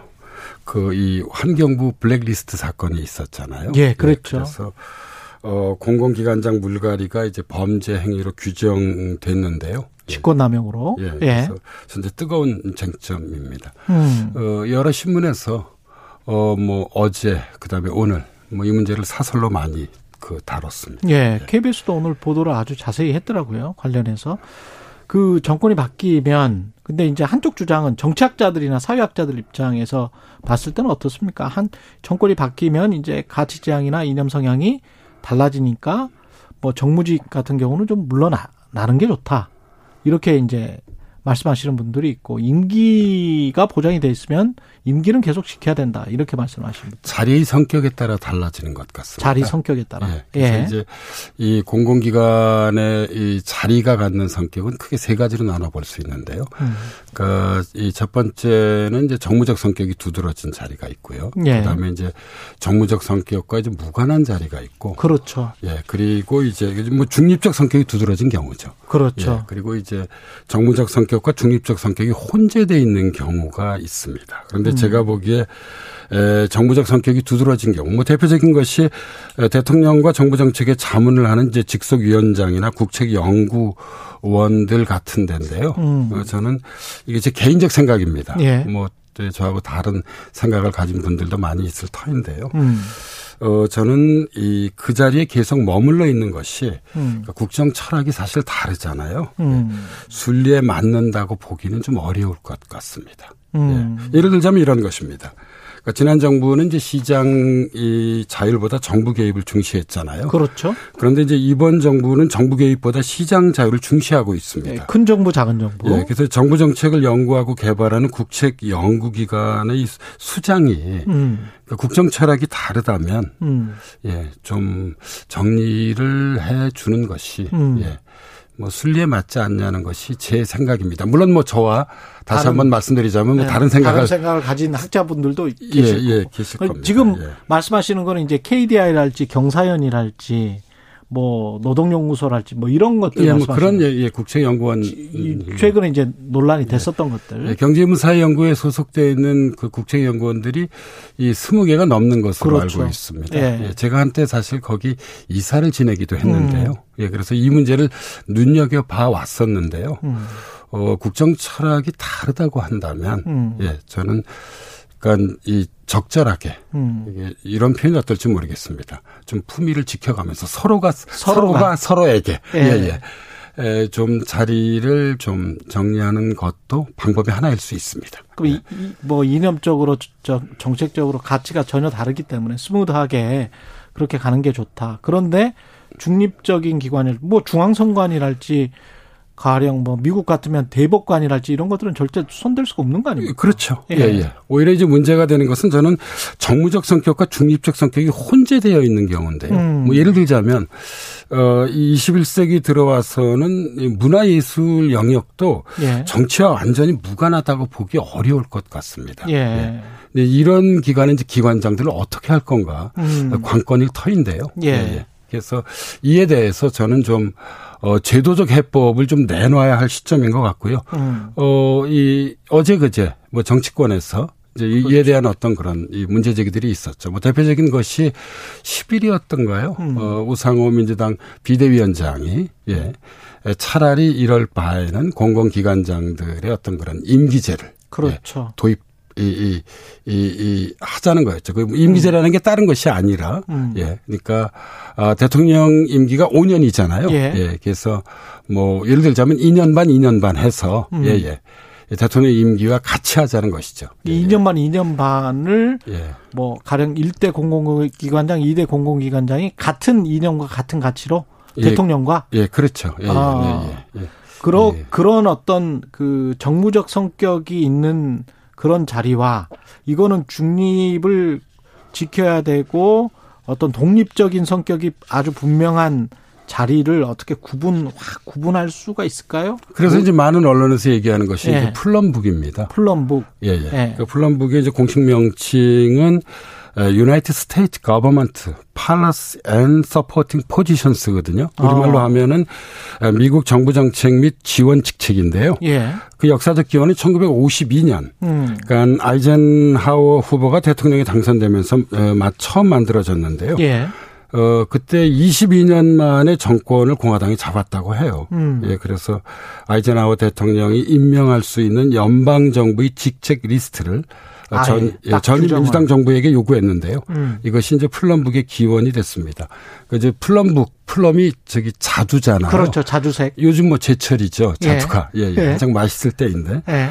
그러니까 그 표지 색상이 자두색이어서 예. 예, Plum Book이라고 불리고 있습니다. 예. 거기에 보면 저도 이렇게 언뜻 본 것 같은데 꽤 이제 두꺼워서 그 관련돼서 어떤 어떤 직책은 대통령이 바뀔 때마다 바뀐다 이렇게 딱 규정이 돼 있는 거죠. 예, 그조 바이든 대통령은 이제 당선 직후인 음. 20년 12월에 이 저기 그 플럼북이 발간됐는데요. 음. 어 분량이 200쪽이 넘고 있습니다. 예, 음. 그래서 어, 구체적으로는 미국 대통령이 임명권을 가진 연방 정부 그 9천여 개 정도 된다고 해요. 9천 개. 예, 9천 개가 좀 넘는데요. 예. 직, 직책명, 음. 근무지, 그다음에 재직자의 성명, 임명 방식, 급여, 임기 및 임기 만료 시점 등에 대한 정보를 담고 있습니다. 어, 의회는 4년마다 어, 대통령 선거 직후 이 책을 발간했습니다. 그 발간할 때마다 조금씩 내용이 달라질 수 있습니다. 그렇군요. 그럼 의회가 그 플럼북을 발간을 하고 예. 거기에 따라서 대통령이 임명을 하면 되는 거네. 9천 9천 개를. 예. 이 플럼북을 이제 우리도 만들게 되면 장점은 두 가지가 있는데요. 예. 하나는 지금 계속 이제 문제가 되고 있는 것이 대통령이 정치적 임용을 하는 경우잖아요. 그렇죠. 우리 이제 흔히 낙하산이라고 얘기를 네. 하는데. 그러니까 저 이런 정치적 임용을 한다 해도 전문성이 전혀 없는 무자격 무자격자를 임용하는데 사실 부담을 느낄 수밖에 없는 거죠. 왜냐하면 국민들이 다 보고 있으니까요. 그럼 플럼북. 국회에서 딱 예, 그래도 이 플럼북을. 자리는 중요하다. 예. 네가 임명하고 네가 치- 책임져라. 예. 예. 뿐만 아니라 음. 이제 뭐 이 직책에 대해서 구체적 설명들이 있으니까 전혀 맞지 않는 사람을 그 자리에 앉힐 수는 없는 거죠. 아 직책에 대한 구체적 설명이 있어요. 예, 예. 어. 그리고 이제 이 그 또 다른 하나는 이제 예, 대통령이 임명할 수 있는 자리에 대한 정보를 담고 있기 때문에 그 이외의 자리는 대통령이 임명할 수 없는 없네. 자리라고 하는 선을 긋게 되는 것이죠. 어, 그러니까 지금처럼 뭐 무리하게 또는 과거처럼 무리하게 어떤 일을 해서 뭔가 공작적 차원에서 누군가를 몰아내려고 하는 일들이 정치적으로 벌어지고 그거를 1, 2년 동안 그냥 보고 뭐 이런 그게 거기에 뭐 경찰이나 검찰이 동원되고 그런 일은 뭐 예를 들자면. 현재 이제 논란이 되고 있는 예. 이제 국, 예, 그이 권익위원회 같은 경우, 그렇죠. 예, 국민 권익위원회 같은 경우는 이게 사실 이게 음. 반부패 기관이잖아요. 예. 근데 이게 그러니까 독립성이 매우 중요한 기관입니다. 어, 이런 것들이 이제 그 리스트에 빠지게 되면 당연히 예, 사실상 이제 그 대통령이 그 이 국민권익위원회 위원장 음. 자리를 그러니까 좌지우지 할 수는 없겠죠. 예, 국회도 예. 여야가 바뀌니까 본인들도 이 중립적이나 독립적인 자리는 확실하게 보장을 하려고 하겠네요. 예. 그래서 이제 예. 이그 공공기관장의 임명에 관해서는 세 가지 문제가 중요한데요. 예. 처음에는 대통령이 그럼 어디까지 임명할 수 있는가는 이제 분야, 그렇죠. 예. 예, 이 범위가 문제고요. 두 번째는 이제 임명 방식입니다. 음. 예, 이제 그걸 이 역관제를 중심으로 할 건가, 실적제를 중심으로 할 건가, 음. 이제 이 문제가 있고요. 그렇죠. 세 번째가 이제 임기가 있, 는 것입니다. 아. 예, 그래서 지금 어이 우상호 비대위원장이 문제 제기를 했고요. 물론 그 이전에도 사실 올해 초부터 계속 이 문제를 그 이 뭐 여러 국회의원들이 이야기를 했어요. 음. 그런데 이제 위원장이 좀 분명하게 얘기를 했고 음. 어, 지금 여권에서 반응도 좀 나오고 있잖아요. 그렇죠. 뭐 이번 기회에 한번 그러면 해- 좀 시도해 보자는 그런 의견들도 나오고 있는데 음. 그거는 이제 사실상 세 번째 음. 그 임기에 관한 것입니다. 그렇군요. 예, 그래서 정무적 어. 성격이 두드러진 자리는 대통령의 임기와 같이 해서 어. 예, 같이 이제 물러나게 하는 것이죠. 예. 만약에 이런 플럼북 같은 제도를 실시를 하면 다음 대통령부터 하는 게 좋습니까? 이번 대통령부터 하는 게 좋습니까?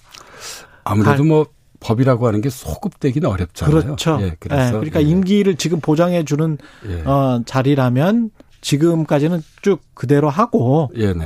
그 다음 대통령부터는 이렇게 이렇게 해보자 뭐 이렇게 여야가 합의를 하면 되는 거네. 예, 그렇, 그렇죠. 이제 다만 예. 이제 이 경우에 어, 정무적 성격이 두드러진 자리는 음. 그러니까 사실 저는 이, 이 어떤 그런 상식이라고 하는 것이 매우 중요한 것 같아요. 예, 음. 그러니까 상식이라고 하는 것은 뭐냐면 예. 어 이게 이좀 우리가 이 내가 이 자리에 계속 있는 것이 정말 이게 타당한가? 아, 아, 아 닌가? 예. 어, 이건 본인이 알 수 있는 거잖아요. 그렇죠, 그렇죠. 그래서 좀 이런 그런 상식적 감각에 맡기고, 음. 예, 예. 뭐, 이, 이 법을 만들고 이제 다음부터, 예. 예, 그 법을 시행하는 게 교수님 좋을 것 같습니다. 결론이 예. 궁금한데 질문들이 이런 질문들이 와 있습니다. 1738님은 아무리 정무적 성격이라도 공공기관이 정권의 나팔수 역할을 하는 게 맞나 싶긴 한데요. 그러니까 뭐 학문적 자유라는 게 있는데 뭐 이런 말씀 하시는 것 같아요. 홍정표 원장도 비슷한 이야기를 한 것 같고 KDI 원장도 4827님은 정부적 기관, 중립적 기관은 구분이 가능할까요? 예를 들어 방통위원장이나 권익위원장은 당연히 중립적이어야 하지만 정무적으로 해석하는 사람들도 많잖아요.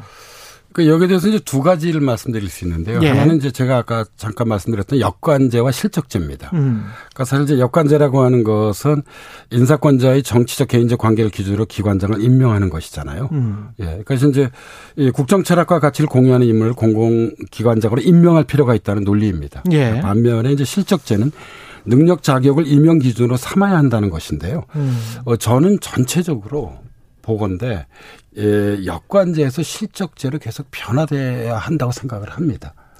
예, 그렇겠죠. 아무래도 예. 그 자리에 가야 할 사람이 가야 하는 것이죠. 음. 예, 이게 중요한 것 같고요. 예. 이또 다른 하나는 어, 이, 그, 이 정치자분들께서 말씀하신 게 맞습니다. 그러니까 음. 이게 이 정무적 자리와 중립적 자리를 명확하게 구별짓기 어렵습니다. 근데 음. 저는 이제 이 자리 성격 못지않게 중요한 것이 바로 현재 그 자리에 있는 사람이 가지고 있는 어떤 뭐랄까요.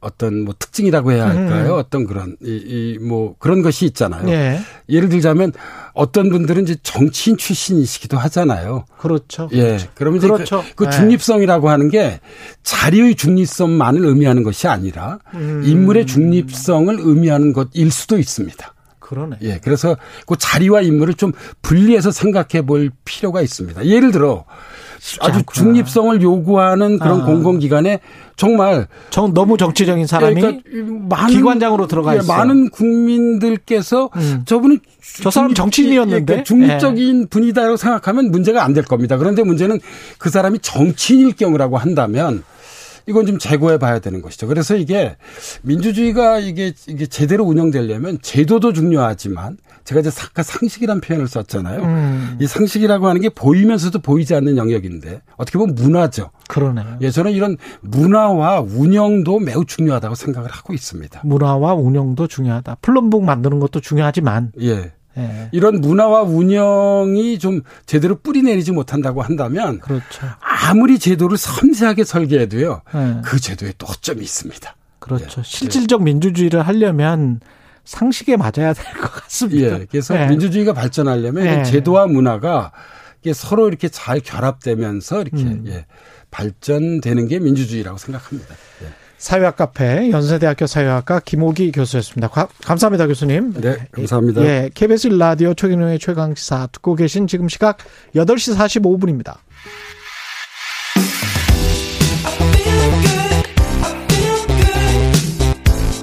세상에 이익이 되는 방송 최경영의 최강 시사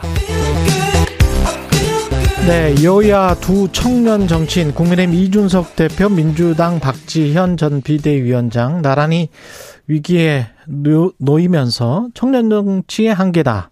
아니다. 기성 정치권의 토사구팽이다. 여러 지적들 나오고 있습니다.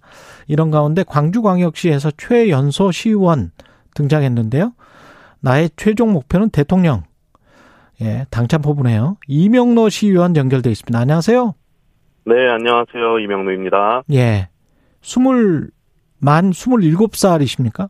네, 맞습니다. 올해 만 27이고 94년생입니다. 94년생. 예. 예.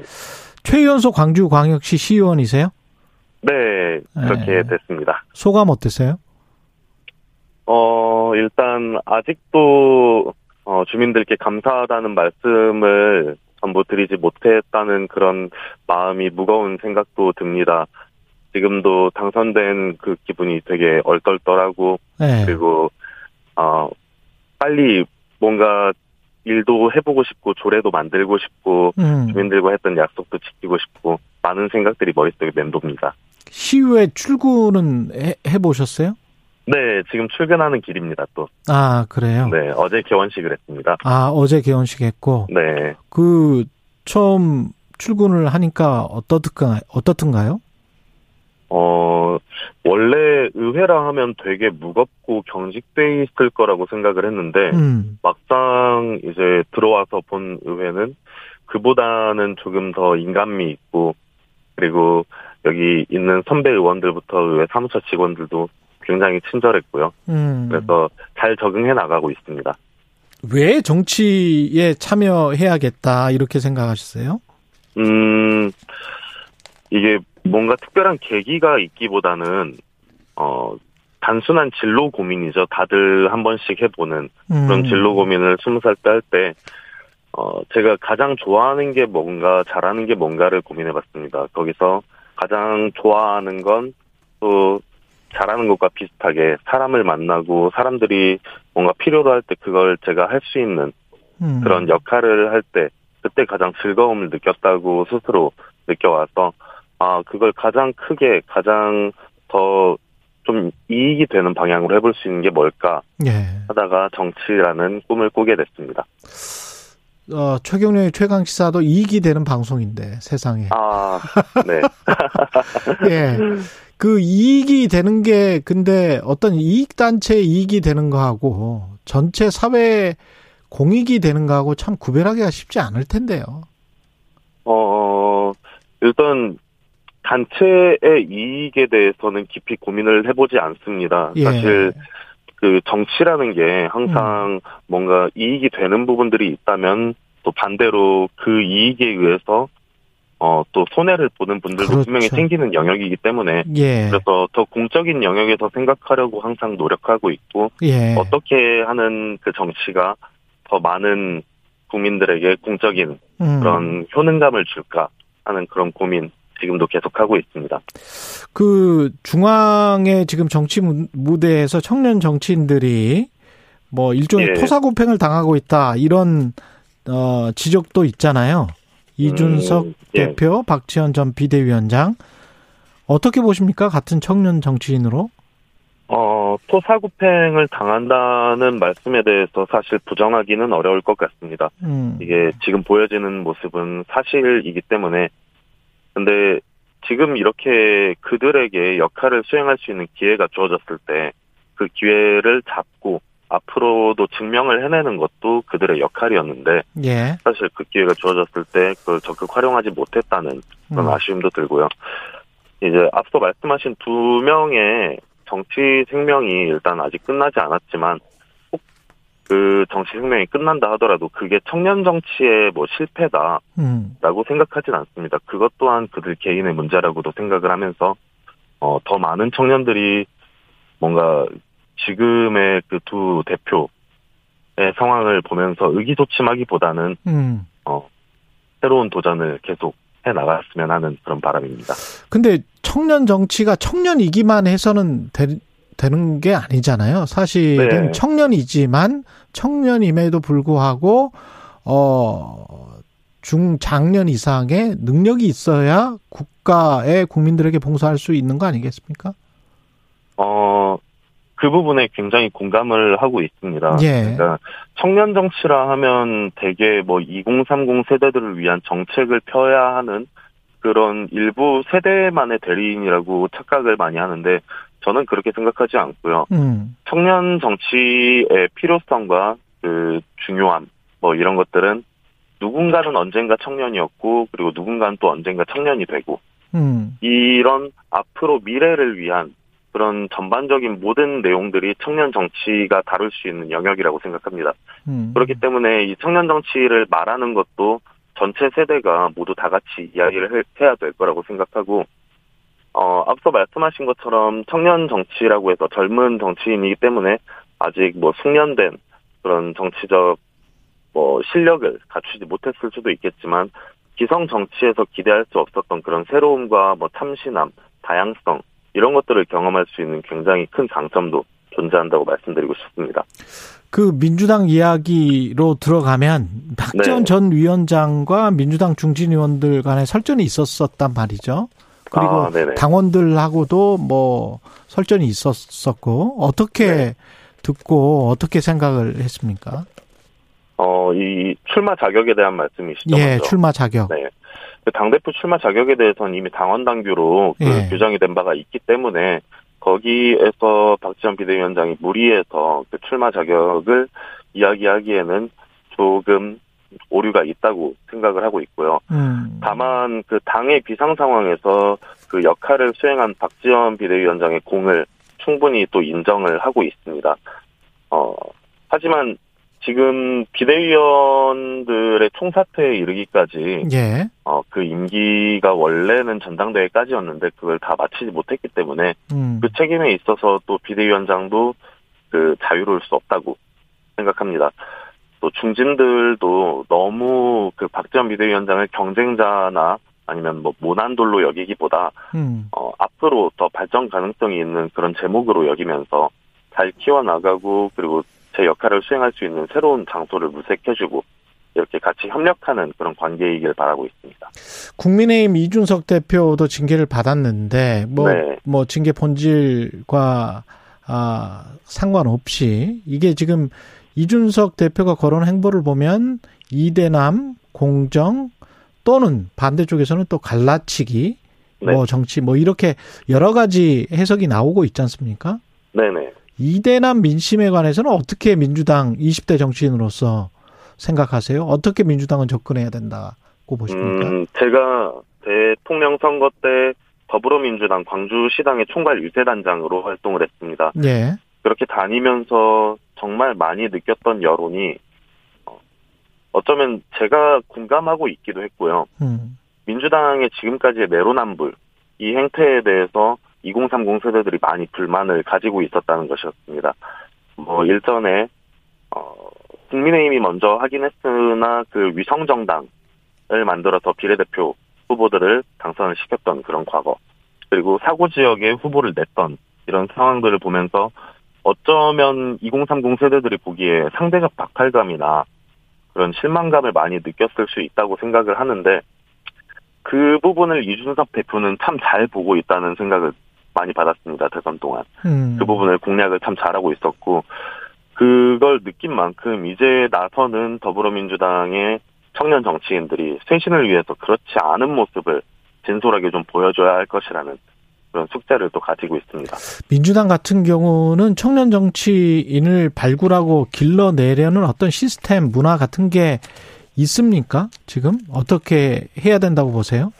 이전에는 시도를 많이 했다는 이력을 선배 정치인들로부터 들었는데 예. 근데 그게 잘 가동이 되고 있다는 생각은 들지 않았고요. 음. 그리고 민주당도 마찬가지고 뭐 다른 정당들도 마찬가지겠지만 새로운 그 인재들을 발굴해내는 과정을 보통 영입으로 해냈습니다. 예. 그러니까 그랬죠. 뭐 사회 각계각층에서 이미 걸출한 인물이 돼 있는 사람들 아니면 음. 이슈가 돼 있는 사람들을 영입을 하는 방식으로 했는데 그보다는 인재를 계속 육성해내는 그런 뉴스 시스템 같은 그런 정치가 이제 좀 실현이 돼야 되지 않을까 하는 예. 생각을 가지고 있습니다.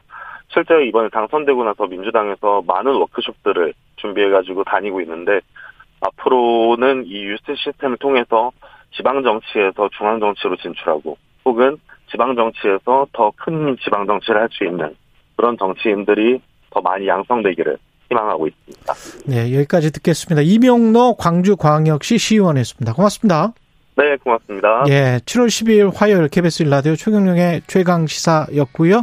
이번 주 청취율 조사 계속 진행되고 있습니다. 이 기간 최강 시사에 질문과 의견 보내주신 분들 중 추첨 통해서 시원한 커피 쿠폰 보내드리고 있습니다. 당첨자는 KBS 최경령의 최강 시사 공식 홈페이지에서 확인하시기 바랍니다. 저는 KBS 최경령 기자였습니다. 내일 아침 7시 20분에 다시 돌아오겠습니다. 고맙습니다.